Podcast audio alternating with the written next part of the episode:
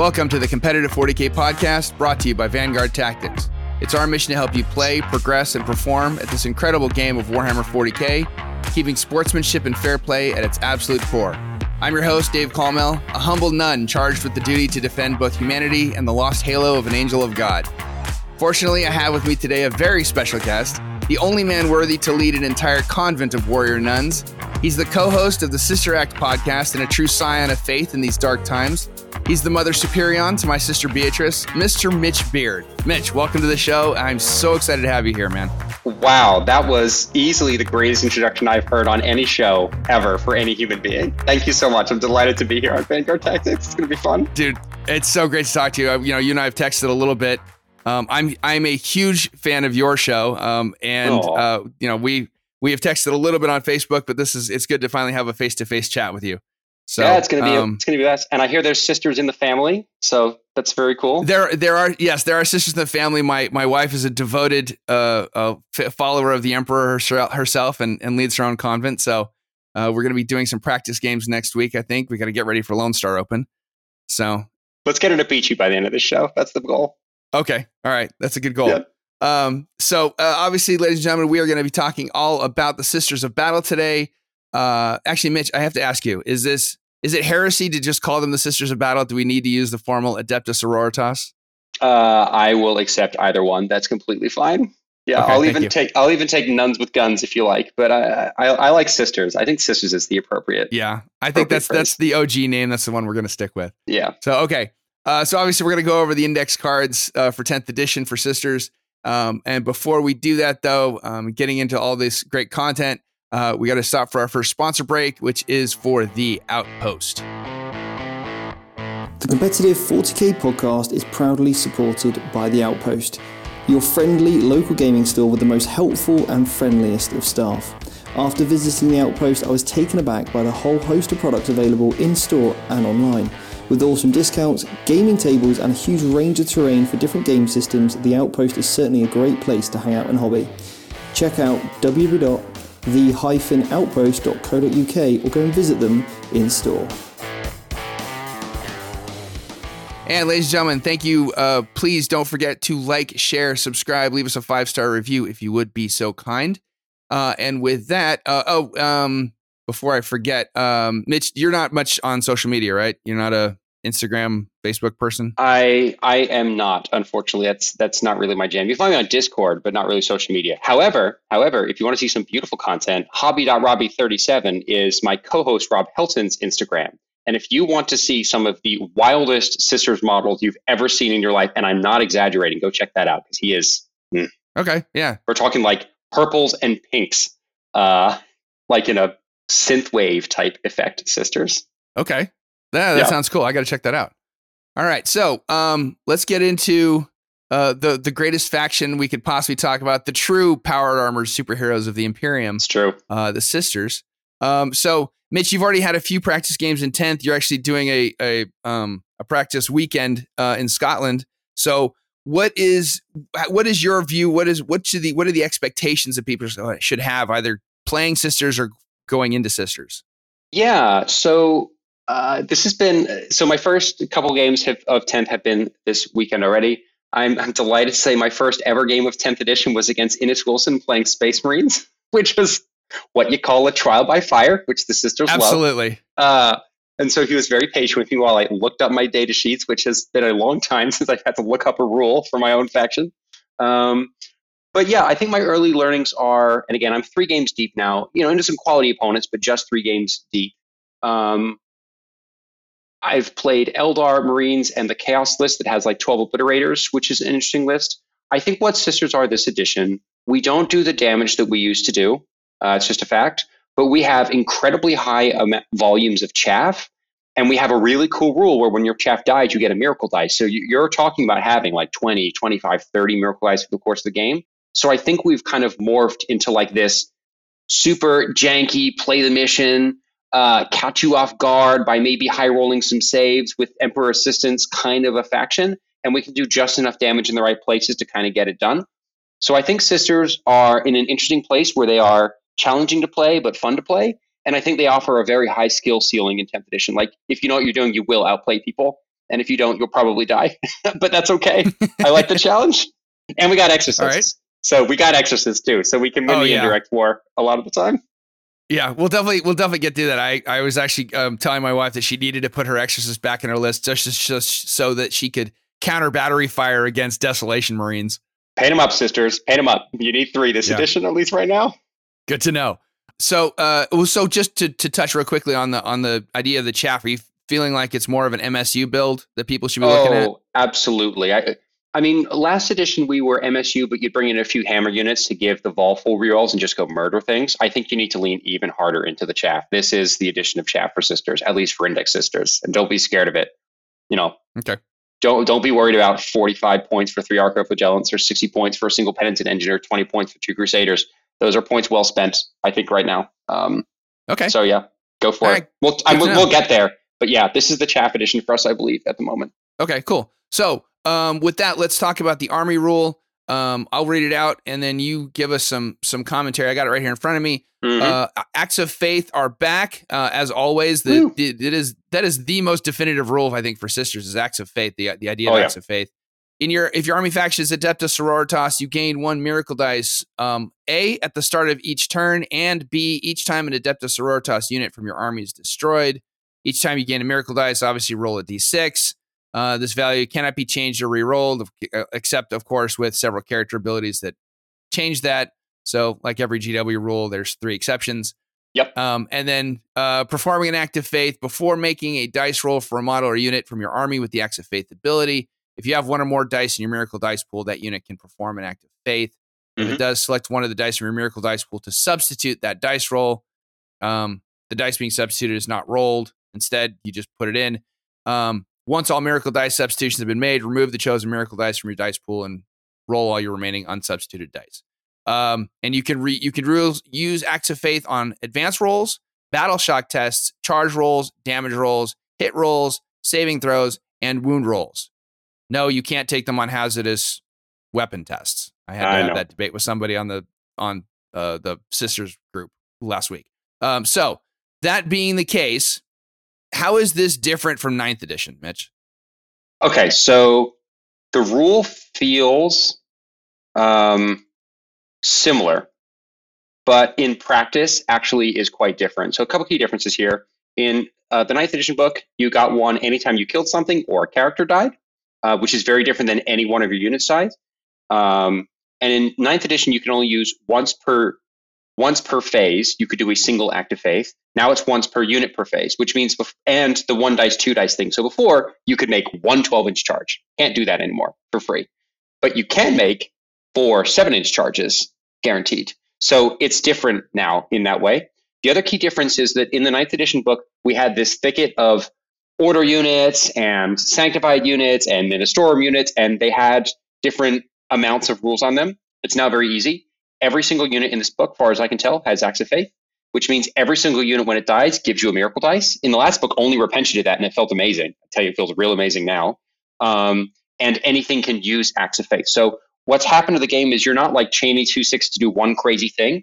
You're just doing little acts of faith all over the place to subtly manipulate the flow of the game to your advantage. And I think a good Sisters player in 10th edition is going to be using lots of miracle dice all of the time and constantly keeping the pool down. Like if you got 12 dice in your pool, which is easy to do, you're not paying enough attention to the game in 10th edition, I would say. It's a very powerful rule. Feels quite different in practice, even if the flavor feels the same when you read the text. And I'm, I'm here for it. I think it's great. Okay, cool. Uh, and then we have the detachment rule. The detachment um, in the index cards is called Hallowed Martyrs. This is one of the factions too. I got to say, um, as a side note, I'm very excited to see what the other detachments will be. A lot of other Yeah. factions, you're like, okay, looking at the index cards, all right, the other factions are going to be are either somewhat predictable or just sort of meh. But with sisters, the blood of the martyrs detachment rule is very cool. But I'm also very excited to see what the other detachment rules might be. I feel like if you looked at the ninth edition book, and you don't ever want to look too far into the past because that doesn't matter anymore, but there were two detachments that dominated or orders. There was Bloody Rose all of the time. We all know that was the punchy one. That's what made Repentia so dangerous and Right. Zephyrim so dangerous. And then the other one, sometimes Repentia were bad when Indirect was good. And then we would fall back on Valorous Heart, which is the tanky one. And we'd throw like a bunch of Saxons and bodies on the table and say, can't kill this fast enough. This isn't either one of them. This is like the Order of our Martyred Lady if you get killed, you get better one. So I think we're at our floor. I think when we get the ones that we actually rely on competitive last edition, if we get a you can't kill me one and I kill you one, I'm juiced. I think it's going to be really, really strong. Um, I think this one is fine, but wait for the good stuff, I'd say, in the codex, really to get hype for those detachments. Yeah. Um, and just so everybody knows, the uh, Blood of the Martyrs rule says that each time an Adeptus Sororitas model from your army makes an attack, add one to the hit roll um, if that model's unit is below its starting strength, and add one to the wound roll as well if that model's unit is below half strength. Uh, for purposes of for purposes of this ability, if a unit has a starting strength of one, it's considered to be below its starting strength while it has lost one or more wounds. I sometimes feel like I'm in a com- competition with Camilleri to see if who which of us is the faster talker. you got to call them dot points. That's right. Um, so I got to just start saying things like T's and C's and TLDR. Yeah. Um. Did, so in your practice games so far, has the detachment rule benefited you much, or is it just sort of a meh? I think it's fine. I think it's like a B tier detachment rule. Um, plus one to hit comes up fairly often. Like you take off a wound, and okay, well I'm going to hit you a little bit better now. Um, the plus one to wound in my first three games has come up very infrequently uh, because the thing that's alive is a random chaff unit that doesn't matter. And if the thing is scary, it's probably actually been properly killed. So the plus one won't count as much. The only exception to that is our characters have this cool thing where they like to come back to life after they die. Quite often, I will have a Celestine who came back and she's lost her friends and is mad about it, or a Canoness that came back on one wound and she's mad about it. And that's where the plus one wound has come into play. The characters, after they die once, become quite dangerous with Blood of Martyrs, and that's kind of a neat thing. Very cool. All right. All right. Good to know. All right. So uh, we're, we're to get into some data sheets, but before, before we do that, uh, let's take a quick uh, sponsor break for uh, ColorForge. The Competitive 40k podcast is supported by Colourforge. I found Colourforge 18 months ago and I was blown away by the quality of the product. I've always had an incredible finish, not too thick, not too chalky, and have always had the perfect coverage in all kinds of weather conditions. The cans are around 25% larger and cheaper than most other brands on the market. All of the colours are matched to Citadel base colours, so it makes that transition from rattle can to paints absolutely seamless. Check out www.thecolourforge.com to pick up your sprays today, along with a whole host of other awesome hobby products. All right, and we are back from uh, ColorForge. Guys, definitely check them out on the web. Uh, they have a great product. Um, and then don't forget to sign up for the competitive Warhammer 40k community Facebook page. Uh, the password for this month is still Draigo. Uh, remember, I'm not spell checking you on that. Uh, just um, you know, as long as we know it's the leader of the Grey Knights, we're good uh, answer all four questions. We'll let you into the group and you guys can join the conversation. Uh, all right. So, with that, Mitch, let's go into some character data sheets. We're not going to go through all of them because we would be here for three hours. Um, but um, who who is a uh, of the characters? Who do you want to talk about first? I feel like if we're going to talk characters, we've got to start with the most exciting character in the book. It was previewed on Warcom, but it's got to get at least a minute of attention here, and that is the Triumph of St. Katherine. 6,000 year old bones being marched across the battlefield to chants and prayers is, I think, what you need in the 41st millennium right now for this edition. Absolutely. And it is one of the coolest models in the entire game, and it is uh, so thematic. It is probably the most thematic unit in the entire uh, history of Sisters being in this game. So yeah, I, I think uh, we'll talk about Celestine next. I think she's the most iconic character because of her durability in terms of how Fair. long she's been in the range. But the Triumph is, oh, so this Bay, she's got 18 wounds, three up, four up save, so she's weirdly tough. Um, Abaddon did 15 mortals to her and her squad last night, and my opponent was very upset to learn she did not die because she has 18 wounds. Uh, and then was very upset to find out she had uh, 18 attacks back because she's just very cool in that way. Um, the yeah. main reason you take her though is because she has six relics. You can pick two of them to turn on. I won't discuss all of them. I'll discuss the three that matter the most. Uh, well, one is six up uh, Feel No Pain, which you're going to turn on turn one and then turn off the rest of the game. The three really good ones are anytime someone dies near her, the miracle dice you get is a six automatically, which is very strong in a world where your units are going to die. Uh, the second one is lethal hits in combat, which has come up a surprising amount if some bully comes into your backfield, you turn on lethal hits and just punch him with everything you've got, and you'll force some wounds through. And the most important one, though, is any unit within six of her can use as many acts of faith as they want instead of just one. Which shotgunning acts of faith for damage rolls, for wound rolls when you're wounding on fives, for save rolls is phenomenal. Uh, and if you combo her with another character we'll talk about at some point, I'm sure, it gets even more silly. So I would say the Triumph feels very much like a linchpin unit at the moment. Um, I'm going to try list without her, but at the moment, she is kind of copy pasted in every list that I write uh, for all of that utility. Okay, she's just great. All right, and are you are you just marching her down the field, shamelessly heading for a mid board objective, or are you just having her more backfield?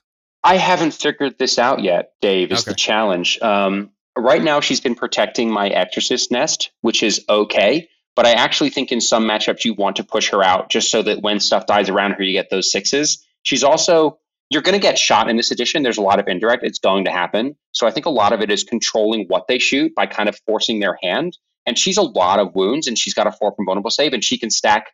You know, she can use four, four, four on herself to make her saves. So she's quite resistant to heavy damage, low volume weapons. So I think there's probably a world where you do actually push her out fairly often and just say, you got to kill this. I've made it a problem, but you're going to have to work for it. And then she'll stand up again at the end of the phase anyway, because that's a thing that she can do too. Um, so I think probably she's going to be a pressure unit sometimes, and sometimes uh, a backfield caddy. And it's just you have to learn when which is which. And I don't know which is which, but that's what I'm going to be doing a lot of this weekend. So, okay. Uh, and uh, just a side question for you, since you you travel a fair amount for tournaments because you're playing yeah. for Team Iceland. Um, what's the best way to tra- travel with the Triumph? Because every time we go to an uh. event, my the the the things are snapping off of it for my wife. Magnetize that one cherub that sticks stupidly high up in the air, and then the rest of it can just like sit in a magnet tray with all of your other stuff. I mean, okay. sisters are a non-negotiable magnet army, right? Sacrosanct, Repentia, there's too many bits. You just have to have them stuck down. You can't put them in right. foam. And so if, if you take the one really big cherub off, the Triumph is very like travelable, I think. And then okay. put it on so you Good don't cheat because she's ridiculously tall. unfortunately. Right. Yeah. Yeah. Although I, I if if and, and, I've played sisters, I took my my wife's sisters to one event um early in ninth and um played them as Valorous Heart. And if, but if you are trying to say that that one cherub sticking up over terrain is means you can target the triumph, I would lose my mind and call the TO. Don't I gotta dumb. tell you, I gotta tell you, it's in the rules. I'm not gonna fight it. I know. I, I have a friend who's uh, that thing broke off, but you want to play by the rules. So they took a thick, um, like clear plastic rod, stuck it in the middle of the triumph, put the cherub on top, and was like, "This is where it is. the rest is broken, but if you could see this, you could shoot it." Um, All right, that's fair. That's that's reasonable. If you're playing against a sisters player with a lot of sacrosancts, by the way, how scared you should be of of that player is directly proportional to how many sacrosanct uh, halberds have snapped off. the more you see, the more they're a traveling event player. That's that's a good tip. That I, it, uh, that'll make Shauna feel better because she loves her sacrosancts, and I think we've repaired every single one of her halberd blades at least once. Yeah, I, am probably like 35, 40 percent of them gone at this point through repairs. Yeah, just how it yeah. Goes. There's there's definitely a couple that are just attacking you with the the spear haft, and that's it. Yeah. And their faith, and their faith. That's right, and their faith. Absolutely. Uh, the, oh, the other thing to mention about the the Triumph really quickly is um, it can join as a leader. It can join a squad of Battle Sisters. I don't know why Sacrosancts are not there allowed to march around it and protect it, but I I I guess like the bones of a six thousand year old saint just aren't worth their attention. But that's fine. Um, I, I, think she's either going to solo it in the back, or you're going to put like five battle sisters with her and split the other five off in him later. I think it's fine that she holds she hangs out with battle sisters. I'd rather it be Sax, but you know, it's fine. Give her a bit of chaff. Okay. All right. Uh, who's next? Celestine? Uh, we we got to talk about Big Selly. So okay. Big Selly is not as big as she was. Um, they chopped her down to 150 points from 200, but they took away a little bit. So she's five wounds instead of six, and five attacks instead of six attacks. They they haircut her stats a little bit, but she still does the main big thing, which is she still comes back on a two. Uh, so if she dies, she she can't come back automatically via strat, but if you just roll a two, she comes back full wounds remaining and she can bring back any one model to life. Um, her old rule was she could bring just her two Geminae back, but now she can bring back anybody in the unit that she's in, which is pretty neat. Um, that's all she does to unit though. She's just a stat stick that you stick onto Angel. She can go onto Seraphim and Zephyrim. So what's really interesting about Celestine is because you're going from say like say you've got a five Angel model unit, right? Well now it's eight, and instead of five three up saves, you've got two models that have a two up save and two wounds, so they're much more resistant to like stray bolter fire. And then of course you've got Big Selly, and she has devastating wounds with a two damage weapon, so you can spike sixes for miracle dice to get splash some mortals in when she's attacking. So she's deceptively dangerous when you need her to be dangerous. But mostly the thing that she does is that she goes in, she causes a problem, she gets killed, she comes back, and she continues to cause a problem. Like sisters are all about disruption and just being incredibly difficult to deal with in the mid board and like brawling. And she's just an incredible brawler. And I think the utility she brings in that role is very, very powerful in an edition where indirect is heavy and shooting is heavy. The fact that you cannot kill her for sure in one shooting phase is very, very strong in this edition. So I'm pretty hot on Celestine after three games. She's been phenomenal um, in all okay. of them. Yeah. Cool. All right. Awesome. Uh, who else? Should we talk about Morven? I mean, we can.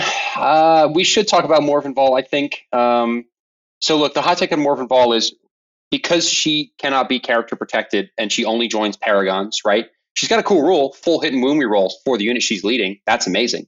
So, what you have to do is you have to go to the one unit she can lead and say, is this a unit I want in my list? And, the, and, and value is directly tied to Paragon's value in this edition because of how leaders work.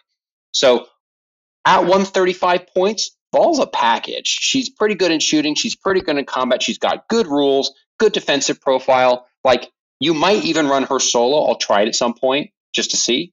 But if you put her with the Paragons, we'll jump ahead to this. The Paragons have not changed in points. They're still 240 points for three models. They went up to T6 from T5, but like they lost their minus one damage. They're basically as hard to kill as a Thunderhammer Terminator, but they're 80 points each. So the problem with Vahl is if you stick her with her friends, in this edition with indirect, they're just going to die very, very mm. quickly. And so the package of 240 plus 135, so we're talking like 375 points, is a lot of eggs in one basket. And I think right now in this meta, that is a hard ask to make of your points. Um, so I think Vahl for right now is going to go to the shelf. Uh, we had the Triumph Edition, we had the Vahl Edition, and now we're back to the Triumph Edition. So you know we can just keep taking turns. Yeah, that's fair. yeah. All right. Um, uh, who else? Any other characters that are worth uh, a specific mention? Uh, I'm going to call out just so uh, across all characters. I'll call out two more very briefly. The little one who you just have to know about because this is going to be in a lot of tricks is the Dialogus. She's a 35 point model. She can join the baseline Sisters unit, so Battle Sisters, Dominions, and Retributors. Uh, what she does, wink. she lets you turn any miracle dice you use into a six. So the cool trick is you stand the retributors near the triumph, and all your miracle dice are sixes, and you can use as many as you want. So if you've got like a bunch of ones and twos showing, you can call Overwatch and turn them all into sixes to hit. Or if you're wounding on fives because melt is only strength nine, you can turn them all into sixes to wound. So just being able to just empty your miracle dice pool for like a monster activation is a really powerful trick. And she's the other part of that. You need the triumph, you need her, and you need some rets. And I think that package is going to make a lot of sisters list, even just one of them. So I'd call her out because of what she enables. Um, have you tried this yet? Have you seen this thing in action yet? It's no, I. I, I had, I had looked at the dialogus with with the with the Ret Squad. We had uh, uh, Sean and I had talked about that when we were um, brainstorming her list, and but I hadn't factored in also with the Triumph as well as a three unit package of devastation and, and heartbreak. Yeah, yeah, it's it's it's something. It's something. Uh, my opponent was very upset when I overwatched and hit five times with my sixes. I, yeah, I bet. Yeah, I bet. The other unit I'll call out briefly. They're kind of the same, the canonesses and the palatine, but I'm going to focus on the canonesses for this. Um, you can kind of swap them out one for the other. There's an enhancement we'll get to later, which turns their mediocre combat profile into a pretty good combat profile. Um, the canonesses I like because she gives full heat rolls to the squad she's with, and she can be with Saxons or Battle Sisters, and of course herself. She also can turn on a once per phase two up invulnerable save, which is so cool. This harkens back to like, I think our third edition rulebook where a canoness could do this. So it's been a long time. So what you do with her is you get her into trouble, right? You cause some problems in midfield, you go brawl some idiots, you turn on your trope invulnerable save so you don't die. And then in their turn, they deal with her and then she stands back up again and is ready to go. So she's just been this really cool disruption piece where between her two open vulnerable and the fact she can come back to life, she's just a problem. And when she comes back to life in one wound, she's plus one to hit, she's plus one to wound. She's got a four damage sword at that point. Um, it's a real issue for for people, and she's not going to win the game by herself, but she's going to cause way more problem than her points, such that your opponent is overinvesting in dealing with this idiot Meanwhile, you're still backflanning with Exorcists and still doing other mission play. So I really, really like the canons in this edition, early returns. Um, okay. Yeah. Take it, give Very her a look. The, The Palatine's the same. She just doesn't have the two open vulnerable save. So a little bit cheaper, uh, but does a similar function, just not quite so annoyingly, basically. Okay. Um, oh, and what about um, the the the greatest preacher in the history of of the sisters, Junith Erudita? She worth a look? I haven't tried her. So Junith is 100 points. Um, she gives you a, a, a command point every turn. I don't know how good that is for sisters yet. I've been feeling very starved on CP first half of the game and a little more flush back half of the game. So there might be some real play there. The cool trick she does is if she's with a unit, the unit is minus one to hit. That's the buff she imparts on them. And she's got some flamers and punches decently well. And if you put her with sacrosanct, she gets a minus one to hit, and the sacrosancts get minus one to wound. Because if they're with a boss, a canoness, a palatine, or a unit, they they get they feel very important and they they work harder. And minus one hit, minus one wound is very powerful. Um, it's it's deceptively dangerous how much that skews the defensive math. So there might be something here. I think we need to see some mortals clear out of the game a little bit first because they're still one wound units and they're very susceptible to mortals. But in a world, in a meta with less mortals, I'd be very interested in Junith and Sax. And who knows, like maybe that gets changed. Um, I, I, think like there's definitely some play there, and she deserves experimentation 100%. Okay, cool. Yeah. All right. Um, how about uh, let's let's move on to the rest of the the convent. Um, the battle sister, the basic battle sister squad. Um, well, and, uh, side note, there are no more regular Celestians. There's only Sacrosanct. So if you've had regular Celestians, go ahead and paint them back in black armor, whatever you were doing. So yeah, Celestians are gone. You know what? They were bad in the second book. They were bad in the third edition book. They were bad in the uh, PDF. Uh, they were bad in the uh, White Dwarf Codex. They were bad in the PDF download codex. They were bad in the beta codex. They were bad in the eighth book. They were bad in the ninth book. It's okay that they don't exist in the tenth book. I'm not crying about it. yeah, really. No, nobody. I never once saw them on the table ever. So it's okay. Let them go. Yeah, yeah. Uh, so yeah, Battle Sisters. I like this unit. 110 points. They get all the guns for free now, which is kind of the new 10th edition thing. So what you can do is put a Melta gun, a multi Melta, and an Inferno pistol for four Melta esque shots on them. They have a banner. If they kill something, they give you a miracle dice. If they're sitting on an objective, uh, they give you a miracle dice. So they're mini miracle dice factory, and their cherubs are cool now. So Cherubs used to be different depending on what unit had it. Now they're all the same. When you use an act of faith, get a miracle dice. So you could like pointlessly advance, use a miracle dice, and and re-roll it into a new miracle dice. So they're little miracle dice farms. Um, there's also when we get to it, you can split. Immolators have this cool thing where they basically let you combat squad the unit that goes into it. So you could take those ten battle sisters, put the ones with all the guns and the and the you know and the uh, power weapon into the immolator, put the other five girls in your backfield objective, never to be seen again, probably wrapped around a triumph. And now, like for 110 points, that's a lot of value all over the table. And it's a fair bit of guns, too. So I've been enjoying Battle Sisters, five the immolator with the cannons, giving them full hit rolls and full wound rolls from the immolator. That's a real dangerous package. And five idiots in the back. It's a lot of value for 110. And I would say not mandatory for every list, but I don't think 110 points is a remotely bad spend on these girls. They're great. Definitely more of a shooter unit still, though, than any sort of you don't want to be throwing them in a melee. You, what you think one attack at weapon skill four doesn't get the job done? yeah, especially when their their chain swords are, are only strength three and they don't even get an AP in this edition. That's that's rough. The only thing I'd say is everyone's AP went down. So like, don't be afraid to throw these girls on an objective and like maybe they survive the clapback in combat. You've got some miracle dice and they're OC two and now they've taken it. Like, don't be afraid to charge. Just don't expect them to kill anything when they get there. Just have them be standing in the right place. Yeah. Okay. All right, fair enough. Yeah. All right, uh, who should we talk about next? Well, there's so many good units that we could be talking about, uh, and a few ones that we shouldn't. Um, I I would like to go straight to the Battle Conclave units, if that's okay. They're not yeah. full sisters units, so I feel like maybe I should be doing them later, but I'm real hot on this right now. Um, okay. There's three Battle Conclave units. There are Crusaders, which are two models for 20 points. There are um, Death Cult Assassins, which are two models for 35 points that can actually punch and have precision, so they're character snipers. And then you've got the Arcoflagellants, who are three models for 45 points. Um, I think, in order of love for them, Arcoflagellants are my new best friend. They are phenomenal. 45 points for three models. They are 18 attacks. If you if you give them the stims, maybe they die. No one cares. They're chaff but they're 18 attacks for 45 points, two wounds each for uh, feel no pain. They're deceptively tough for what they are, and they give you miracle dice when they die. a lot of good mission play out of them. And then Crusaders, 20 points for two idiots that also give you Miracle Dice and stand around. You could credibly run like three of each of those and just be flooded in drops and flooded in future Miracle Dice. And I think it feels really, really great. Um, this, I think, is the backbone of like the Sisters heavy chaff list. It's so cheap. Um, okay. And and even if they've got six indirect guns, it's only six activations, right?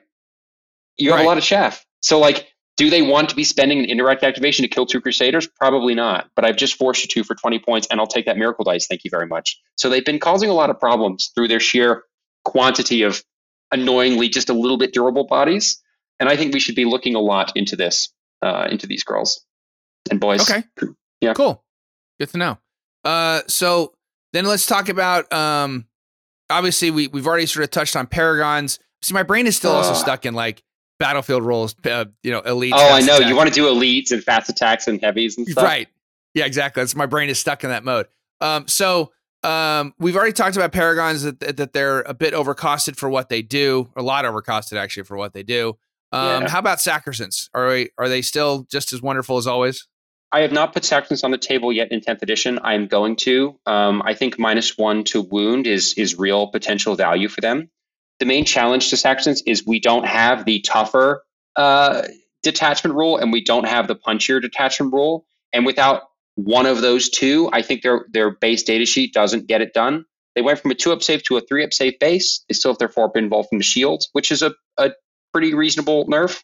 And they're they just took a huge hit for their combat across the board. Like they lost a point of AP, so their spears are AP two and the maces are AP one, and they lost a point of strength, so the spears are five and the maces are strength four. And like between that, they like two attacks each. They just like don't hit that hard. Um, but in a chaff edition, maybe you take five and they're quite irritating because they're also minus one to wound and they're not that expensive. So I'm definitely going to throw them on the table, but I think you can't expect them to go murder things. You just more expect them to tie units up in combat and be a problem and you know caddy around a decently punchy Canoness. Um, I'm okay. intrigued. I'm intrigued. Um, cool. All right. Cool. Um, you know, I'm not intrigued by Repentia. That's the other elite data sheet we have to talk about. The poor. Oh yeah, yeah. Let's go for it. So you read this data sheet and you're like, okay, two attacks, but they had that in the old book. And then you keep reading, you're like, oh, full hit rerolls, uh, full wound rerolls in the charge. Okay, so they come with their own vol buff and out of a rhino, and you're like, this is, I'm getting some some feelings about about this. And you're not wrong, but in this moment, when at the moment we're recording, Overwatch is very strong, and they have virtually no defense against Overwatch. So, into a broad swath of the meta, they're just not going to get where they want to go because they're going to peek their heads up and just get like picked up immediately. So, we go through phases with sisters. Sometimes Repentia are strong, and sometimes Repentia are weak, and you just need to recognize when which is which and put them on your list or put them on your shelf. At the moment, they're going to live on the shelf, but that's okay.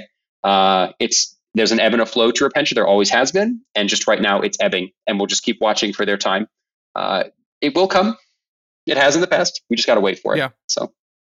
Okay. So even put even packing Repentia into a Rhino is not a a valid plan at this point. The problem is they have to get out of the Rhino, and you yeah. can shoot them when they get out of the Rhino. And so you have to construct a scenario where they can get out and not get overwatched. And then because you can't 2d6 miracle to charge, you can't guarantee that. Like if I could make a 12 inch charge and then get them behind the wall so it works, maybe. But the problem is I can't guarantee a long charge and they get overwatch in the move phase. It just makes it very awkward to do what they want to do. Uh, and they're an investment. They're not cheap. And you got to pay for the rhino. So like if you can't consistently do the thing, which is murder something, it's it's a little bit iffy. Um, I could okay. be wrong, but I, my intuition tells me it's not the time for Repentia. Like they're just going to have to wait their turn. Okay. Sorry, girls. Continue continue repenting quietly in the corner. It'll come back. It'll come back. Yeah. Yeah. All things all things that is that is the other one of the other immutable laws of 40k. Uh, everything has its day in the sun. Everything will come back around eventually. My wife always looks at me like, "You play one faction. Why are you still buying models?" I'm like, no, but it's a different meta now. Like, I need 30 Sacrosancts. I didn't need them last month. You don't understand. It's fine. Let me buy my models. Yeah. Yeah, I, I have the same conversation too. And, and my wife's like, no, I'm, I'm just going to play with the models that I have. I'm like, but are you though? Would, wouldn't you, don't you also think that you need another exorcist? Yeah. So, yeah. Um, I will, I will make a side note, uh, just a quick comment. The hospitaler, uh, we got to pour one out for her because she is far less valuable in this edition. She doesn't res models anymore. The strat obviously yeah. doesn't currently exist. She heals characters, but like I don't want my characters healed. I want my characters on one wound where they get plus one to hit, plus one to wound. I don't want them feeling good. I want them angry that they got punched. Uh, yes. And and attaching a feel no pain to one wound units just like doesn't feel amazing like it does on other factions in their two wound units. I think she just stays home for now. Yeah. Sisters right. have like 10 little random characters. And at any time, like three of them are good and six of them are whatever. She's just on the wrong side of that equation this edition. She'll come back. In the meantime, yeah. incredible model. She's a, a joy to paint. You should you should own that model because she's a mini diorama. Oh, um, oh yeah, no. Um, my wife is is still like taking her time on that one. Like she painted it up enough so that it could be fielded on the table and get her battle ready points at ninth edition. But she's like, that's one of the ones that she's really taking her time on painting because it is like exactly like you said, a little mini diorama. Yeah. So yeah, yeah. And and the um, other thing I'd say is all sisters characters have intrinsic value in this edition because they can all come back to life one time. In the last book, it was 2 CP to bring back one character to life one time per game. Now it's 1 CP once per game per character. So every little character you have is going to be on that objective after the shooting phase is done because it will just come back to life. And there's a lot of utility in that, especially if your opponent's not taking assassinate. So even if the abilities look weak or the stats look weak, the fact of it being a sister's character is enormously valuable and that's not to be discounted. So Okay, good to know. Yeah. Um so one of the u- units that I've seen people uh, really kind of wailing and moaning about online are the Dominions. What's what's mm. your thought on Dominions? So Dominions are interesting now. They, I believe they're 120 points. I'll double check that. Uh, do do 130, 130. Yeah, I was worried they were 130. So the weird thing about Dominions is you have to take them in 10. You can't take them in uh, in fives like you in the old edition you can still only put four specials on that squad, just as in the old edition. So the only viable way to take Dominions is with an immolator, where you split them and in combat squad the guns into the immolator, which gets a scout move, which is cool. And then the non-guns just play the mission. They can also scout move, they go stand in an objective or whatever. They're just mission players. So I think that's perfectly fine. I'm doing it with Battle Sisters and I love it. If you put a Palatine in that squad, it gives them lethal hits on the on their guns, which is very helpful and the Palatine keeps the Scout because she has Scout as well. So there is a cool combo in here. The challenge is that they're 130, the Immolator's 130, like the Palatine's like 50 something points. So like it feels like a powerful package, but you're paying a lot of points for the privilege. I don't know if it makes the cut or not. Genuinely, it might, it might not, but it's definitely worth trying. Um, and we'll kind of see if it if it gets the job done or not. But I'm not that sad about them uh, because the okay. combat squad and immolator kind of fixes their biggest weakness, which is big squad okay. size. Yeah, yeah. You just can't have a you just can't have the the other five join a character you know join a character like like with the battle sisters. I don't think you. I I mean you you could just not that many units can join dominions as battle sisters. Everything can right. join battle sisters. Um, but that's okay. Just have them scout move and stand on a midboard objective. Like give your opponents stress your opponent's guns some more. Make them the thing that has to be shot instead of whatever else you've got going on. Okay. And when they die, thank you for the miracle dice. Yeah, yeah. It's two miracle dice now because it's two squads of dominions. Exactly. You're never that sad if a unit dies, which I think is very flavorful for the sisters. They're like, oh no. That's... Oh, I rolled a six. Yay. Um, so let's talk about some uh, wrath from the sky. Uh, oh. Seraphim and Zephyrim. I was not going to let you get away from talking about units without talking about our angels. Uh, our angels are phenomenal in this book absolutely phenomenal. Uh, I'll start with the weaker one, Zephyrim. Uh, they are basically what they were uh, three attacks each, strength four, AP one, uh, oh, sorry, AP two, like all power weapons now, one damage. If they charge, they're plus one strength, so they'll be strength five in the charge. So into T4, T5, this matters. Um, they'll go beat up chaff. They'll go like do some damage into things. If you stick Celestine with them, suddenly they do a lot more damage and are a shockingly much more durable. Like I said, because the Geminae, because they're not characters, can take hits before the, the Zephyrim do. So first you lose your Geminae, then you lose your Zephyrim, then you lose your Celestine. Um, so I think they're interesting. And the best part about them is you kind of want to be able to rapid ingress, right? Like you need a unit where you're like, oh, yeah. this is the one. That's the one. Because you come away 9, 10, 11, 12 inches away behind the wall. They can't shoot you. And then you go in on your turn very powerful, very dangerous threat. And I think that in a rapid ingress edition, I like Zephyrim quite a bit, especially with the Celestine stuck to them. So I think bringing a squad of five or 10 is like a very cool mission piece for this faction, um, which is all about board control and disruption. So they're very good at that. Um, what do you think about Zephyrim? I, I think it was interesting. Well, first, you know, I you said the weaker of the two, and I thought you were going to say Seraphim because I thought the Zephyrim were going to be the the stronger of the two in your in your estimation because they can transport Celestine because they can, you know, they're in last edition they were honestly they were the the the meleeers that got in and really absolutely murked um big things sometimes and certainly yeah. lots of little things. Sadly, we've lost the ability to give them full rerolls to hit and wound. So instead, they're more like medium weight skirmishers but it's still yeah. dangerous and have to be respected. Um, yeah, because before that, in last edition, the trick was Morvenn said, "All right, you go go merc," and then absolutely. they would take off and, and slaughter something. And without their their full rerolls, I can see where their efficiency's gone down. Yeah, and they're only 14 points a model, which you know for a fast moving body with a five open vulnerable save is fine. It's fine. Yeah. So let's talk about Seraphim. So a few changes have happened to Seraphim on the data sheet, which wasn't immediately obvious to me until I read it a few times. Um, in the old edition, you could take five to 10 models, uh, and their defensive profile is the same three up save, five up invuln, one wound, whatever. Um, but you could only ever take two girls with specials. So you could have uh, a uh, one with two flamers or two melters. You could do it twice. You'd have up to four hand flamers, which are strength four sister flamers, or up to four inferno pistols. Inferno pistols are quite a lot worse now. They're still strength eight, D3 damage instead of D6. Uh, they're not amazing, but those flamers are pretty good.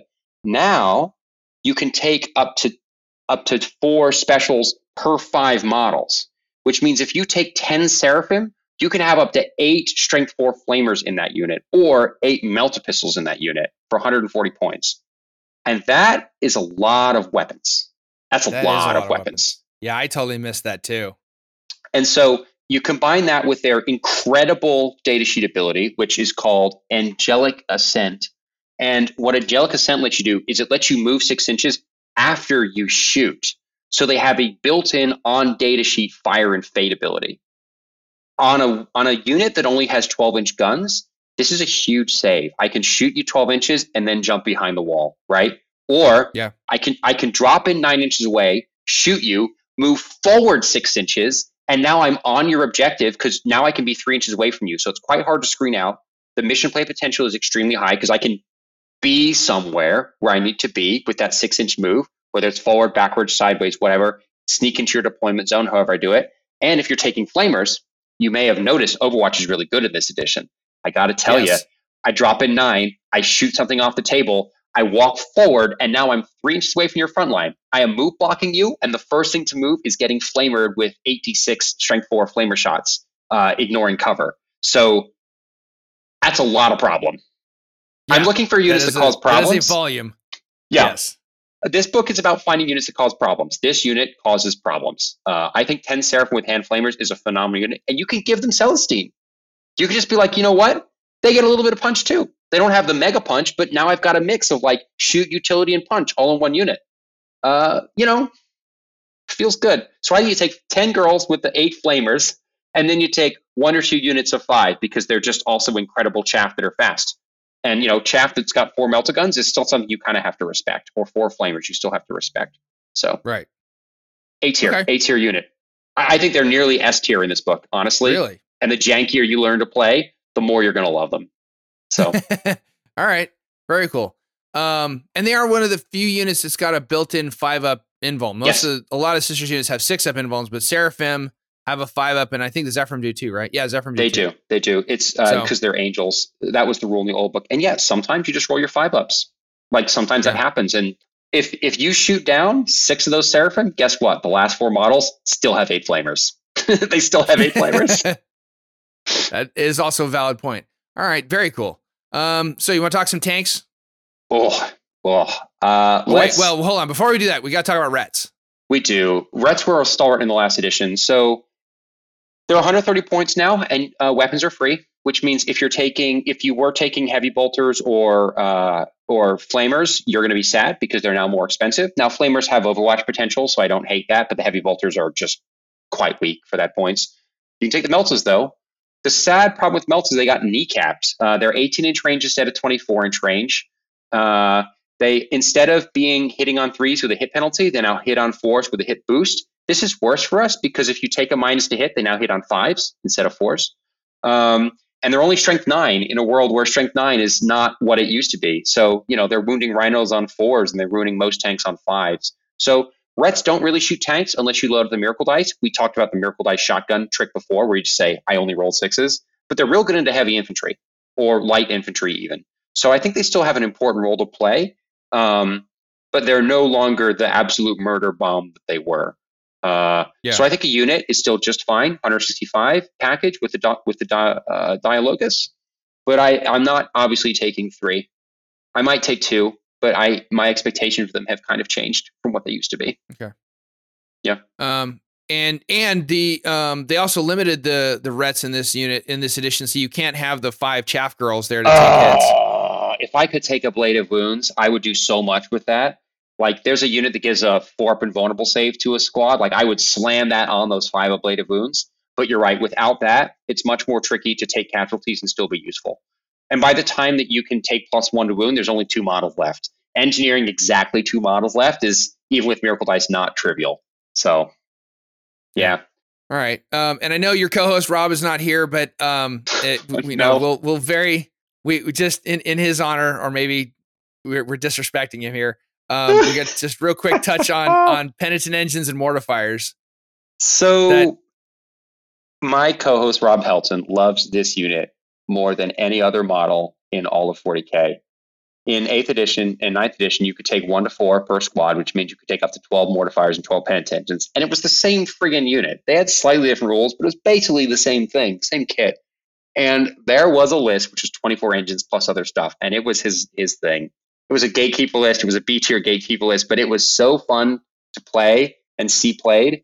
And of course, GW dropped the squad size down to one to two. So that list is completely dead. Now you can take a max of 12 instead of 24.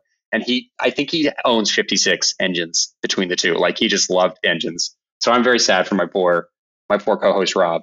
Um, but they're great units in ones and twos. So not all is lost for those who weren't playing the ridiculous meme list. Um, they might have a few extra that stay on the shelf, but at least half of their list from ninth edition can still show up on the table.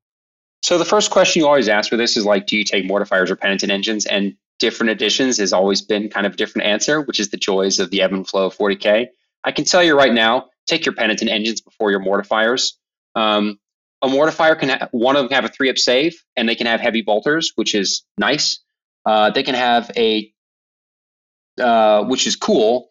But uh, but the penitent engine uh, gets advance and charge for free on the data sheet, and all of its all of its weapons are assault, so it effectively also has shoot and char- uh, advance and shoot for free.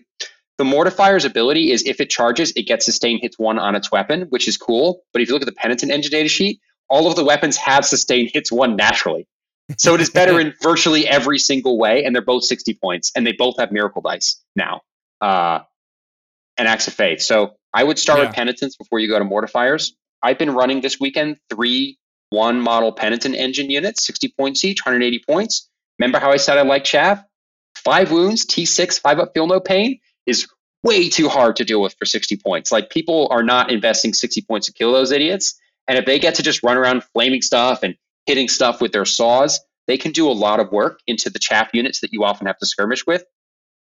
And I'm just really hyped for this. And they're hilarious tank shock units because the buzz, they are vehicles. Their saws are strength 10, which means if you're going into infantry, meaning not a T10 target, you're going to roll 12 dice every five is a mortal. So they can just casually average four mortals on the charge for one 60 point unit. And that is something you're going to pull out of your back pocket from time to time. Um, and they give you miracle dice when they die, and they can and they can advance the they can miracle the advance, miracle the charge, and this is a sixty point unit. Um, these are the queens of chaff. They are the queens of the chaff, basically. In a chaff okay. world, they're queens. Awesome. Yeah. All right. Uh, so let's real quick. We've already mentioned it a couple times. It is the the organ that that you do not want to hear playing. Um, it is it is one of the coolest models also of in the entire game, in my in my opinion. The 100%. Exorcist. Um, when when this lady hits those tickles those ivories, people die. So Um, go ahead and tell everybody about The Exorcist. By the way, if you're on the Sorcha side, you do want to hear this thing. It gives you a leadership boost for its its sweet tunes if you're standing near it, which I think is adorable. Um, but that's not why you take it. Uh, this bay is T10, which is kind of nice. She's not just T9, 11 wounds. So she's got that 11th wound, which is a really nice breakpoint right into damage two weapons. Um, she's OC3, which I appreciate because she's often in the back. But the most important thing is both of her guns are natively indirect. Now, in a world, in addition with very heavy indirect, you've got to say, well, how good is my indirect, and can it can it compete? And uh, one of the guns is the one you're not going to take most of the time. Maybe you take one. It's 3d6 shots, strength 5, AP 0, 1 damage. Uh, it's got it's heavy and ignores cover and blast, so it ignores all the indirect penalties, right? It's plus one to hit, off minus one to hit. It ignores the cover they would get, but it's 501, so it's like a chaff clear, um, which is fine. But we also have a lot of other ways to clear chaff. We've got penitence, we've got seraphim, we've got just you know arcoflagellants. We're just running around doing lots of like weak, low quality attacks. The other gun is D6 plus two shots, heavy, so it's going to hit plus one to hit if it stays where it is, 36 inch range, strength 10, AP2, D6 damage. And I got to tell you, that D6 damage is real deceptive because this sucker is near a triumph, and I'm going to use whatever miracle dose I want for that damage roll. So, uh, very, very nice package, and it's 140 points, which is, which is like the other thing I copy paste into my list is three exorcists. Like if I'm trying to play competitively, it's three exorcists in the triumph, and then I'll start building the rest of my list with the rest, the other 1400 points I got. Um, yeah, this is a right. model that you want to have. Yeah, yeah. The uh, I can totally see the conflagration rockets, the the 3d6 shots being good if you're playing into somebody who's spamming termagants. But other yeah. than that, the yeah. the, the exorcist missile the, the the the the strength 10 exorcist missile launcher that's the one and it's and it's a ballistic skill three up with heavy so if it doesn't move it's hitting on twos. And threes yes, if it's indirect which is fine. yeah for threes yeah. if it's indirect which is fine. And then when somebody's going to say look i have desolation marines and you're going to say i have three exorcists. I will delete your desolation marines very quickly so that i can then play the rest of the game. Three exorcists shooting indirect at desolation marines will on average kill five across the three of them uh, they can put armor contempt, but then you just pick a different squad of Desolation Marines, which means like over a turn or two, uh, you will have whittled them down to ineffectualness, and then you can kind of get on with your game plan. They, they actually beat most indirect in the game. Like they beat D cannons because D cannons only shoot 24, they shoot 36. Um, not a lot of indirect to strength 10, which means their toughness 10 is going to see stuff wounding on like fives or even sixes when they try to shoot them indirect. So they will beat up the other indirect pretty efficiently and they'll beat up armor pretty efficiently. Strength 10, we like melta guns are strength 9. These things are stronger yeah. than melta guns. Um, I think a lot of it, a lot of 10th play right now is going to be can you keep your exorcist shooting efficiently and safe um, and give them enough other problems to deal with that your exorcists get to go for five turns. And if they do, you have a very good game ahead of you, I think. Um, and they're gorgeous models, like you said. I mean, they're just stunning. So, oh yeah, one of the just absolutely an amazing model. So cool. So um, don't if, don't if paint these have, three in the weekend before the super major. You you will need to spend time on them. they have so much detail. Yeah, yeah. It's a you might just really quickly just do enough to get them on the table for the first event if you're rushing. You know, get them battle ready, but w- you will not be done with them for after that after that initial battle ready paint job. You're gonna want to go back and hit in all of the the shades on the pipes, the flames on the smokestacks on the side. Oh yeah. yeah. And and if you don't, they will shame you into it because they'll do so much work for you. You'll feel bad you didn't give them the emperor's love that they've always deserved. Absolutely, absolutely. So, uh, if you have, know or have heard of counter battery fire, invest in exorcists. Um, uh, all right. Um, how about Cassie? Uh, on on your show, she's called Cassie. She's the castigator tank. Yeah. I I haven't tried Cassie yet, but it's only because I haven't had enough games to test everything I want to test. She's absolutely test worthy. 150 points, so somehow more expensive than uh, an Exorcist. So she's got two guns. You can give her the auto cannons or the battle cannon. Hilariously, the auto cannon gets reroll hits into infantry, and the battle cannon gets reroll hits into monsters and vehicles. But the auto cannon is better into vehicles, and the battle cannon is better into infantry. So don't be confused by what the game designers tried to do. the autocannon is strength nine and it and it's twin linked, so it's going to be re-rolling the wound roll, which is what you want into high toughness. And the battle cannon is blast ignores cover, which is exactly what you want into infantry. Um, so pick the pick the turret that you want for the job that you want it to do. Again, do the opposite of what the rules tell you. But it's a great little tech piece, and I like one castigator a lot. I think it's just nice to have those guns. It also causes battle shock if it shoots something, so it just is another point of failure in your opponent's plan. Between the Exorcist indirect and the castigator forcing battle shock, it just like will make your opponent commit harder to their objectives than they really want to do, right? Because they have to respect you a little bit more. There might be a three castigator list. I have not tested. I don't own three castigators at the moment, but I do worry in a world with heavy tanks, the castigator is not is not the scariest of those. Like if you can deal with knights, you can deal with castigators. So I feel like she's a zero one option, but there might be like a triple castigator, triple exorcist, like double immolator list out there uh, that is yet to be discovered. I don't know. Just just the the the sisters armor list. Yeah, like we just literally roll in. I, that might be a list. I haven't tested it yet. Uh, someone's gonna. Uh, it would travel well because very few models. And they're all bricks. You know, they don't have That's many right. uh, things sticking off the sides. Yeah, you, yeah, you won't, you won't be worrying about gluing on little uh, chains and chains and uh, uh, sword blades at the end when you when you get to your destination, which is Yeah, nice. absolutely.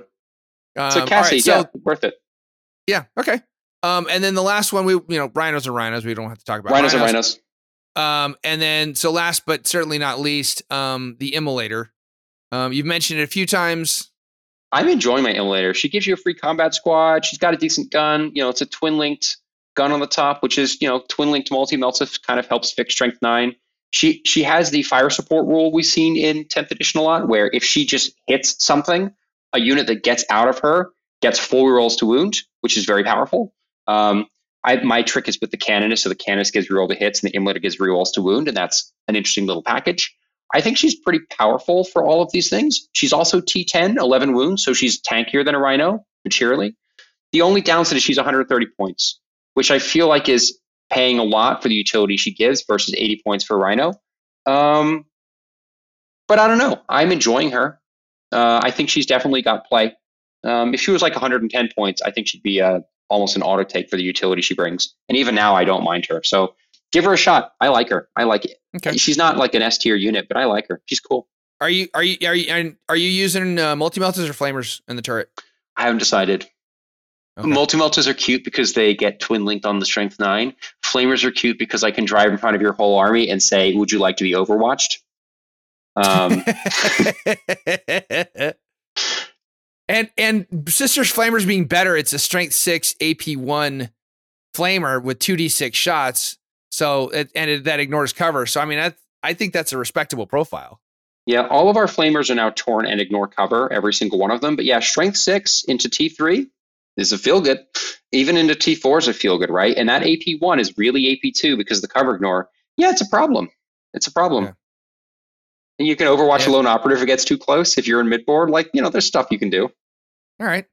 I mean, and, and we, you know, I always support the idea of of um, barbecuing uh, pointy eared elves at T three. So And and don't forget the uh, hunter killers are free. Everyone gets one. So right, you get that one cute little shot uh, as well, hitting on two. You know, strength 14, AP 3, D6 damage. Sure. If that lands, Yeah. you're going to use a miracle dice for the damage roll, and you're not going to be upset about it. my my wife was unnecessarily excited when she realized that all of the hunter killer missiles were were free now. Because you know it's always the debate of do I have the extra five points or whatever. I'm like, no, they're all free now. She's like, yes. I, I think we are kindred spirits because the random rule that I'm excited for on it is that it hits on a four now instead of six, and it's got three attacks. So like I'm quite keen to roll my fours, and maybe I'll actually hit you with a strength six AP zero one damage attack. But you know, if I take a wound off, I'm very proud of that immolator for punching Right. you. Very Yeah. cool. Uh, all right, so um, let's talk enhancements real quick. I know we we mostly went through um, we, we mostly went through uh, named characters, so you're not going to put any enhancements on them. But certainly, as you also mentioned, the the, the canoness, the, The palatine, Palatine. both both both valid um, picks, and as well as certainly the dialogus can be an enhancement monkey. So the first one is saintly example. Uh, you know, when the bear is destroyed, you gain an additional D3 miracle dice. So you're getting one D3 plus one miracle dice. Yep. The important thing to know about saintly Example is it is 10 points. So if you've got 10 points left over, this is what you're going to spend it on. I don't think you're going to, I would rather take, if I could find 20 points, I'd rather just take two Crusaders because that's an action monkey and also miracle dice when it dies. But if you've got all three or have 10 points left, yeah, go ahead, buy it. Fine. No problem. Okay. Uh, or if you just struggle to find um, where somebody is selling Crusaders, because they're hard to find now. I mean, Kit Basher, the model's terrible. Like, just yeah. there's um there's a lot of good um what's it called um uh, Necromunda models that you can use for this. There's like some cool like shield oh, okay. dudes, like shield enforcer dudes. You can also just like use Sacrosanct shields. Um, the Sacrosanct box has six shields in it, so you'll end up with a few extras. You could make Crusaders out of them They're, and like give them a cool sword. There's a lot of ways to make Crusaders out of your bits box or or Okay. other ranges. Yeah. All right. Uh, next enhancement. Uh, you want to read it out? Blade of Saint Eleanor. This is the one I've been running and I've been kind of enjoying. So it's a weapon. It's plus one attack, plus one strength, plus one damage, uh, which the Canoness and the Palatine really need because they don't have that many attacks. And then if you've lost one or more wounds, so again, this is like sisters get mad when you hurt them. It's plus two to attack, strength, and damage, which means you can get either a Canoness Blessed Blade or Palatine Power Sword up to damage four if they've taken a single wound, which is not nothing. And it's going to be like strength enough, you know, like strength six, seven, depending on the weapon. Um, you know, and uh, they're they're they're AP two weapons. So this is pretty cool, especially if she's died once and comes back to life on one wound. She's real mad about it. So All right. Uh, Litanies of Faith. Um, at the end of the command phase of the bearers on the battlefield, you can re-roll one miracle dice from your miracle dice pool and return it to your miracle dice pool with the new result you rolled. So you said, "Oh, I don't want this too. I'm going to re-roll it." Um, when doing so, if the bearers lost one or more wounds or is leading a unit that's below half strength, you can re-roll up to three miracle dice in this way. So uh, very powerful. Um, I found because I've written a lot of lists that like twenty, it's twenty five points, and twenty five points is again, it's a unit of Crusaders and a little bit extra. It's I'm often adding it in early and then cutting it late, and then some games I'm regretting it, and some games I'm not, depending on how smooth my luck has been with my miracle dice rolls. So I, I'm not. I think it's very defensible. I think it's weirdly also defensible to not include it in this edition. Um, I don't know all right. but I, I think it's a very solid a solid relic, especially if your character dies, gets back up on one wound. Okay, now it's rolling three dice instead of one. There's a fair bit of value in that too. I keep saying this a lot. Your characters are going to die and stand up again. You've got to make it worth it, basically. Right. Yeah. Make be- they're, when they die, make their sacrifice worth it before they come back three seconds later. Absolutely. Um, all right. So, uh, how about the mantle of Ophelia?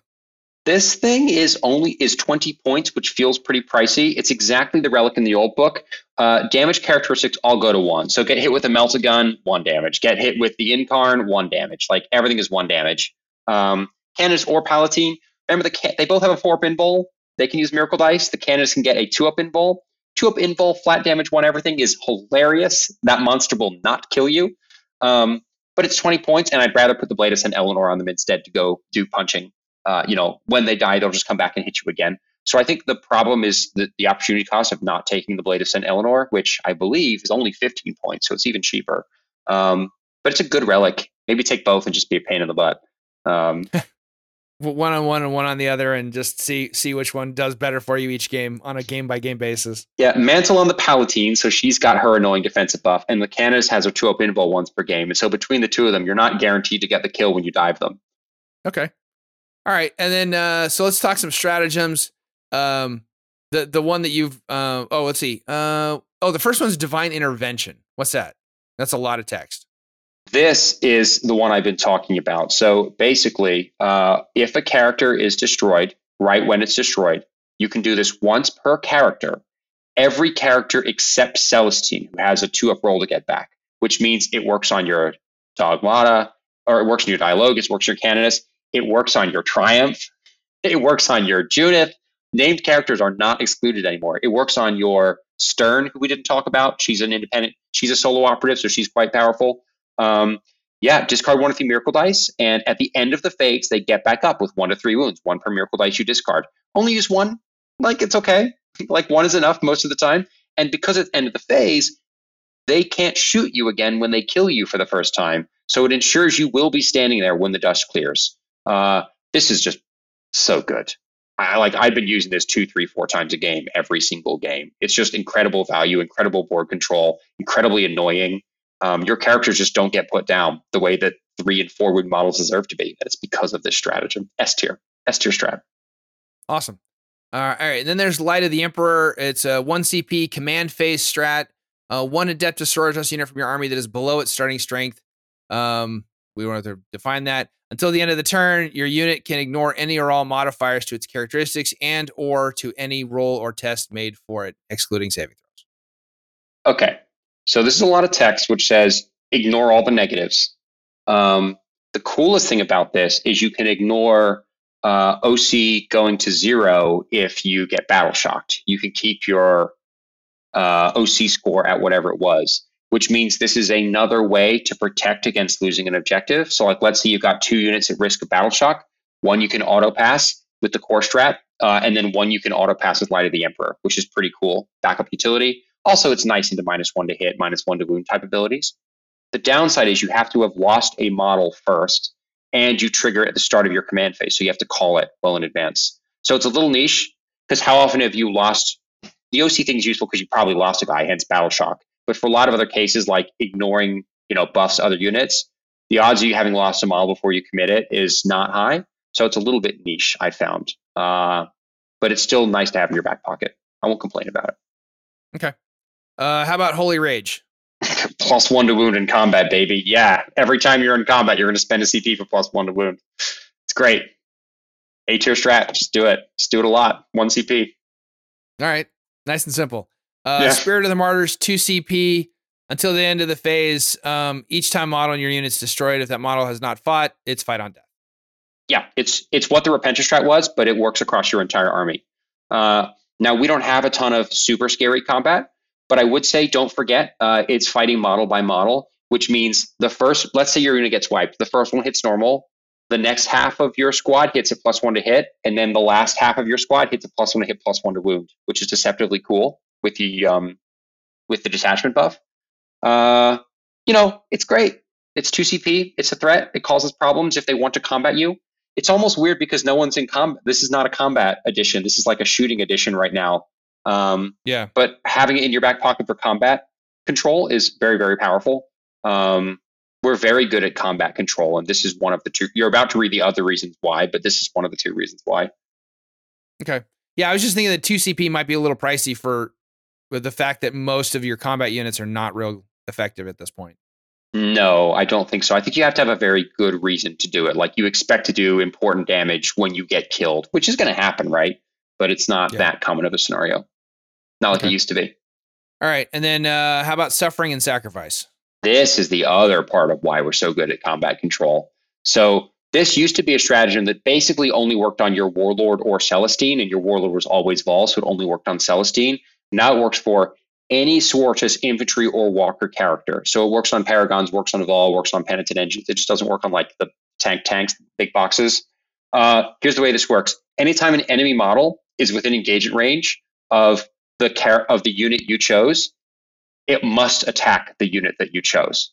Which means if I want to attack a big Gribbly with you know ten Zephyrim and uh, two and and and I, they're showing I don't know they've got to fight first or something, or they're like showing an interrupt with two CP. I'll also charge in two Crusaders and say you're only allowed to punch the Crusaders, and it will obliterate them. That twenty point unit. Give me a miracle dice, and then the Zephyrim can go to work.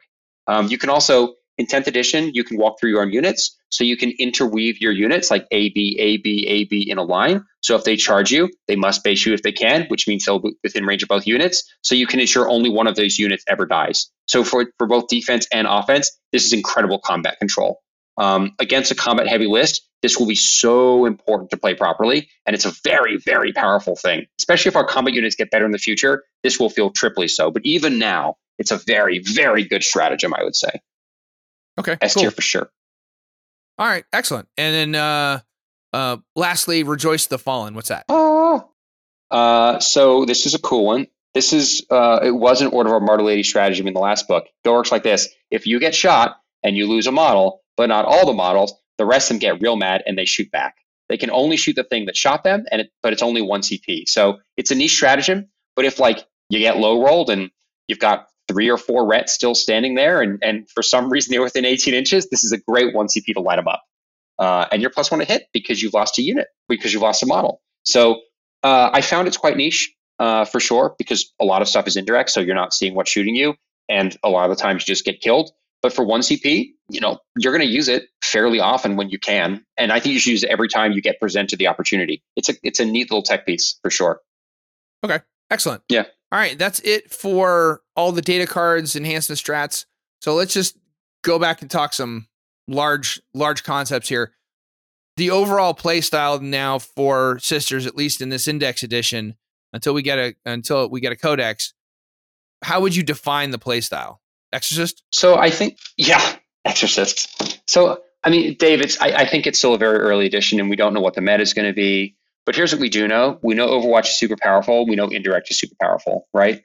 Uh, and what's interesting about that is you can only Overwatch once per turn. And there's only so many data sheets which have indirect in your opponent's list, right? And so I think if you invest heavily into big units, you're going to be sad because those big units are going to get killed quickly and easily and efficiently. But like I said at the top of the show, if you invest in lots of little units, you kind of stress your opponent's guns. And our little units, like they all have miracle dice, they can randomly pass a save if we get near the end of a, you know, rolling a bunch of saves. The Arcoflads are T4 with a 4 feel no pain and 2 wounds. They're obnoxious for what they cost. The Penitent engines are ridiculous value for their 60 points. And so you kind of just have these little idiots running around, like be, sitting on objectives, being a problem, scoring, um, scoring card secondaries. We're really good at this because we just have so many little guys to go do the mission. So we're quite good at tactical objectives. I think you want a lot of that stuff with a lot of angels, because angels are also fast in mission play, you back it up with exorcists. And if you keep your exorcists safe, you've got a real shot at doing some very bad things to your opponent while they deal with all the crap you threw forward and your cannons that didn't die and your Celsius that didn't die, you know, um, and maybe your triumph that you pushed up, like we talked about. I think that's what probably the most competitive version of Sisters looks like right now is like a lot of hass, harass, a lot of threat overload by quantity of units rather than quality, like defensive profiles, and three exorcists. I think that's what it probably looks like today. And maybe there's an armor build, maybe there's an infantry flood build that I haven't really experimented with. But but so far, what I'm doing right now, unless I'm against L's, which are mega broken, it feels like it's got game into anything that's not objectively broken in the meta right now. I think probably. Yeah. Okay. All right. Um, are you when you're so in the test games that you've done, are you feeling like it's better to go with the pre-planned fixed secondaries? Or are you doing the tactical? Tacticals. It's not yeah. even a crows conversation. Tacticals all oh, the way. Okay. I mean, like maybe there's a world where if they give up, bring it down, and you could score engage easily because we're good at engage with all the angels and the little chaff units. I could see that being a thing you would do. But tacticals have consistently been scoring pretty efficiently. Like unless you get crappy draws, like you have enough damage to go kill one or two things, which is all you need to do typically for those cards, and you have enough units to go just like do stuff in places. Seraphim move after they shoot. Seraphim move after they shoot. Like I think tacticals are just so good for sisters. Um, yeah. Okay. Cool. All right. Um, what are, what do you? What are a couple strengths and a couple weaknesses for sisters? Uh, strengths. We are very good at denial. Uh, you can reserve all of your angels, you know, up to 500 points of angels. You can reserve your retributors. So because there's no more command phase buffs, right? Because they're not built around Vahl, it means you can come in off the board edge and be just as efficient as you otherwise would be. Even with Repentia, which I've deadpanned, right? They don't need that for full hit rolls. Retributors don't need it, um, which means we can keep a lot of stuff off the table pretty efficiently. And then with rapid ingress and uh, you know drop in, shoot, and move on the Seraphim, like we have a lot of control over where things end up.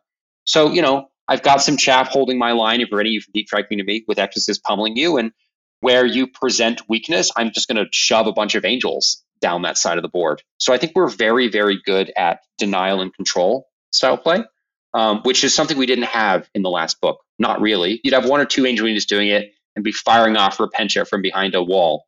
But we didn't have the kind of like wide range of board control that early testing has shown that we can do this edition. So I say that's a real strength. And you know, in the indirect war, we're coming up near the top, so that's cool too, I guess. Uh, right. If we're going to be playing that game, I'd rather be good at it than bad at it. so right. you know that's cool. Yeah. Um, maybe I wouldn't rather be playing that game, but if if that's what we're going to do, that's what we're going to do. Um, as far as weaknesses, I'd say the biggest problem is our combat is quite anemic compared to what it was. It used to be like I could point eight Repentia at anything in the game and delete it. We just can't do that. Right. I had 10 Terminators and Abaddon in my lines for three turns. And I was wildly offended that I couldn't just one, you know, one button press delete that unit like I was used to. uh, so like we don't have explosive damage in combat, and our and Melta has just been radically neutered. Like strength nine in a world of T10 is just abysmal. Like all these random anti-tank guns other factions get are like strength 12 and strength 10, like everywhere. And then we're sitting on Yeah. strength nine dedicated anti-tank with no anti, like no anti-tank in the rule. Um, I think it's just a huge miss by Games Workshop and quite disappointing. So we've lost the explosiveness, but we've gained a bunch of control. So we're into trickiness, jankiness, high skill play, uh, reactive play, and like opportunistically grabbing weakness where we can with angels. You know, at the ex- and that's what we're gonna have to do now. We're gonna have to outplay our opponents, and I'm I'm here for it. That's a great challenge, but it's just what it's gonna be for a little while. Yeah. Um, did the I can't remember uh, when GW released that that list of the first like eight or nine codexes that they're going to drop in the next year. Sisters is on that list, isn't it? I don't remember. It's a good question. I mean, the other problem is uh, with ninth edition, like there was like this huge gap between Marines and Necrons in book three, right? We don't know what the. Right. Hopefully, it's better because there's no COVID. But yeah, I mean, we'll see. We'll see. Yeah. Look, I think we've got game. Look, ignore the S tier. The S tier is wildly broken. We knew that was going to happen. It's index 40k. It was broken the last time we did index 40k in eighth edition. Ignore the S tier. It'll get fixed. Hopefully, quickly. It'll get fixed. Sisters have play into A tier. They have play into B tier. S tier will get fixed. Go have a good time. I think you'll still be very competitive. Uh, certainly your RTTs, and I think you've got game into the super majors too. I really do. Um, just don't expect to go five and zero. Not yet. Yeah. Not yet. Not yet. Not yet. Yeah. All right. Cool. Uh, so with that, I have a. I had promised on some previous episodes that we would bring rules lawyer segment back. Um, we've Uh-oh. got an interesting one today, so I'm gonna I'm gonna um, want your input on this one too, Mitch. It's kind of a. There's Oh, three no. different rules. We gotta we gotta talk about some interaction here.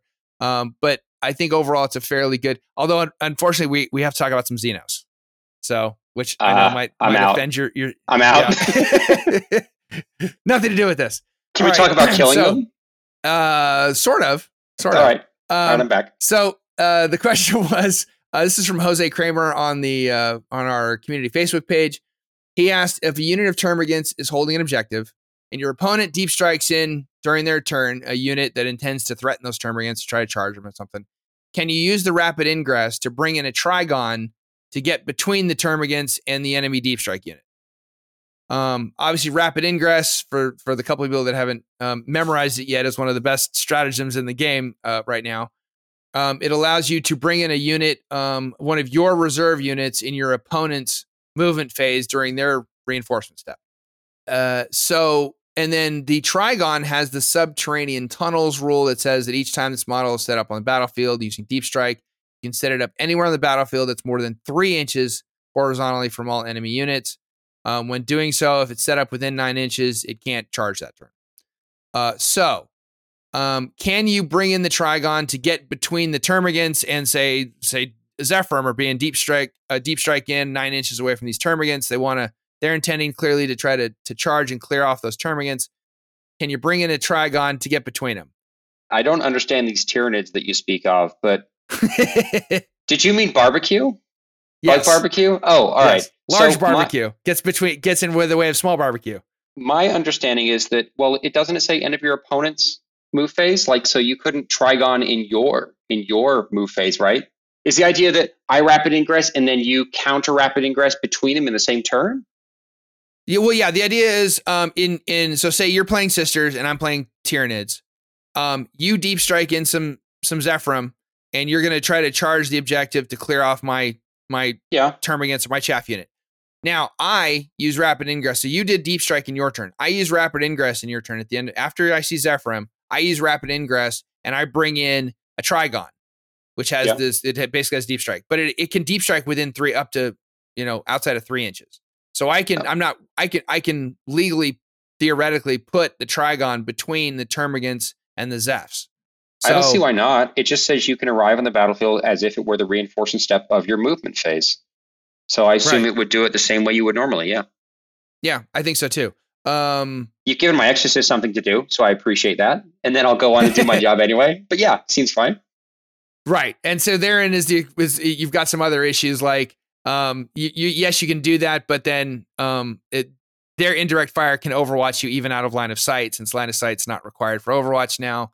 Um, and there's other issues, but the short uh, answer, Jose, is yes. Um, Mitch and I both agree you can do this, so that is that is legal. Um, I don't know if it might be better to bring in a Mawloc just behind the Termagants at 12 inches away and and do some mortal wounds on the on the enemy deep strike unit, see if you can whittle them down before they try their charge. Um, but also, uh, Seraphim are not going to charge. They're just going to walk up six inches and stand on it anyway after having barbecued you. So if Oh, you true, want yeah. to stop this, make sure you are at the front of your objective, not the back, so that there's you know less than three inches between you and the front lip of the objective. Or else I'm just Yeah, going to do that instead. There you go. Um, the other thing that I, the other issue that I had is, is that you charging now, if if the the unit that deep strikes in, usually those units have fly, so they can probably, if they get a good roll on their charge, they could just fly over the Trygon. You're not gonna, you know, Yeah. so I would I would put the Trygon base to base with whatever with your Termagants or whatever, so that they're at least forced to charge both. Yeah. So, um, anyway, all right, cool. Um, so that's the return of Rules Lawyer. Um, Mitch, thank you for participating in the first ever 10th edition Rules Lawyer segment. Uh, I appreciate your your input. Um, Thank you. I'm honored. I'm honored to talk about various ways I can kill bugs when they try to do janky things to me. It's great. yes, yeah. Uh, I hate bugs, but not as nearly as much as I hate pointy ears. So you know, um, I have so much PTSD from elves in in third edition and second edition. Um, it just won't go away. Um, all right. So with that said, Flamers. uh, Mitch, thank you. Flamers all day long. Uh, Mitch, seriously, thank you so much for coming on the show today. It is such an honor to have you on here. Um, uh, before we close out, do you want to tell anything else to the community? Anything else you want to share? Oh yeah, sure. So listen, if if you're like, man, an hour and a half of Sisters was pretty cool, but what if I just could listen to like hundreds of hours of Sisters content instead because I'm that kind of weirdo? Uh, boy, do I have the show for you. Sister Act 40K is a Sisters exclusive podcast. As far as I know, it's the only Sisters exclusive podcast. Uh, it's all that we do. Uh, we talk about the whole aspect of the hobby, you know, hobbying to the lore, but a lot of it is quite competitively focused. We're 46 episodes deep, having started this thing in 2020, so we are committed to this thing. Uh, and we just did three and a half hours with Mr. John Lennon reviewing the index. So if you want to go real deep on every last data sheet, the content's there. Uh, it's not released yet, but it'll be released very soon when we get done editing it. So Sister Act 40K. Yeah. You need the 40K where you get Whoopi Goldberg content. yeah, you know, I almost with my intro, I almost did a did a Whoopi Goldberg reference, and I'm like, no, you probably get way too many of those. I'm gonna do something. She has else. yet to sue us. So we're doing all right. Well, that's good. All right. Yeah. Uh, and no, seriously, uh, ladies and gentlemen, please check out Sister Act 40K. It is without, and I'm not saying it's just because Mitch is right in front of me on the video screen. It is seriously one of my favorite podcasts. It- Oh, thank you. And I and I listen to a lot of podcasts driving all over the the great state of Georgia, going to different courthouses. I absolutely love Sister Act. I listen to a lot of podcasts, but if Sister Act drops, I'm listening to that one first. So Oh, um, definitely you. go and check them out. Uh, Mitch and Rob uh, do a great job. They have some uh, outstanding guests themselves. Uh, John Lennon's on there from uh, Act- Art of War. He's on there fairly regularly. John's a nice guy. He's very knowledgeable too. So they have some great content. Go check them out. Uh, and with that, um, ladies and gentlemen, that thank you again for giving us your time and your attention. Um, you know, as always, I'm excited to be back talking about these 10th edition, uh, all these indices. Um, I, and again, um, as with all these, I'm recording these somewhat out of order and releasing them as possible. So Nice. tune in next time to to be surprised to find out what index we're going to do next. Uh, we did just record AdMech, so by the time you hear this, I may have already released AdMech, or it may be coming next. Who knows? It'll be it's all a surprise to me as well as you. Um, so uh, until next time, this is Dave Calmel for Mitch Beard and all of Vanguard Tactics saying, uh, and this is a quote from Joan of Arc uh, One life is all we have, and we live it as we believe in living. But to sacrifice what you are and to live without belief, that is a fate more terrible than dying. Have a great week. Take care.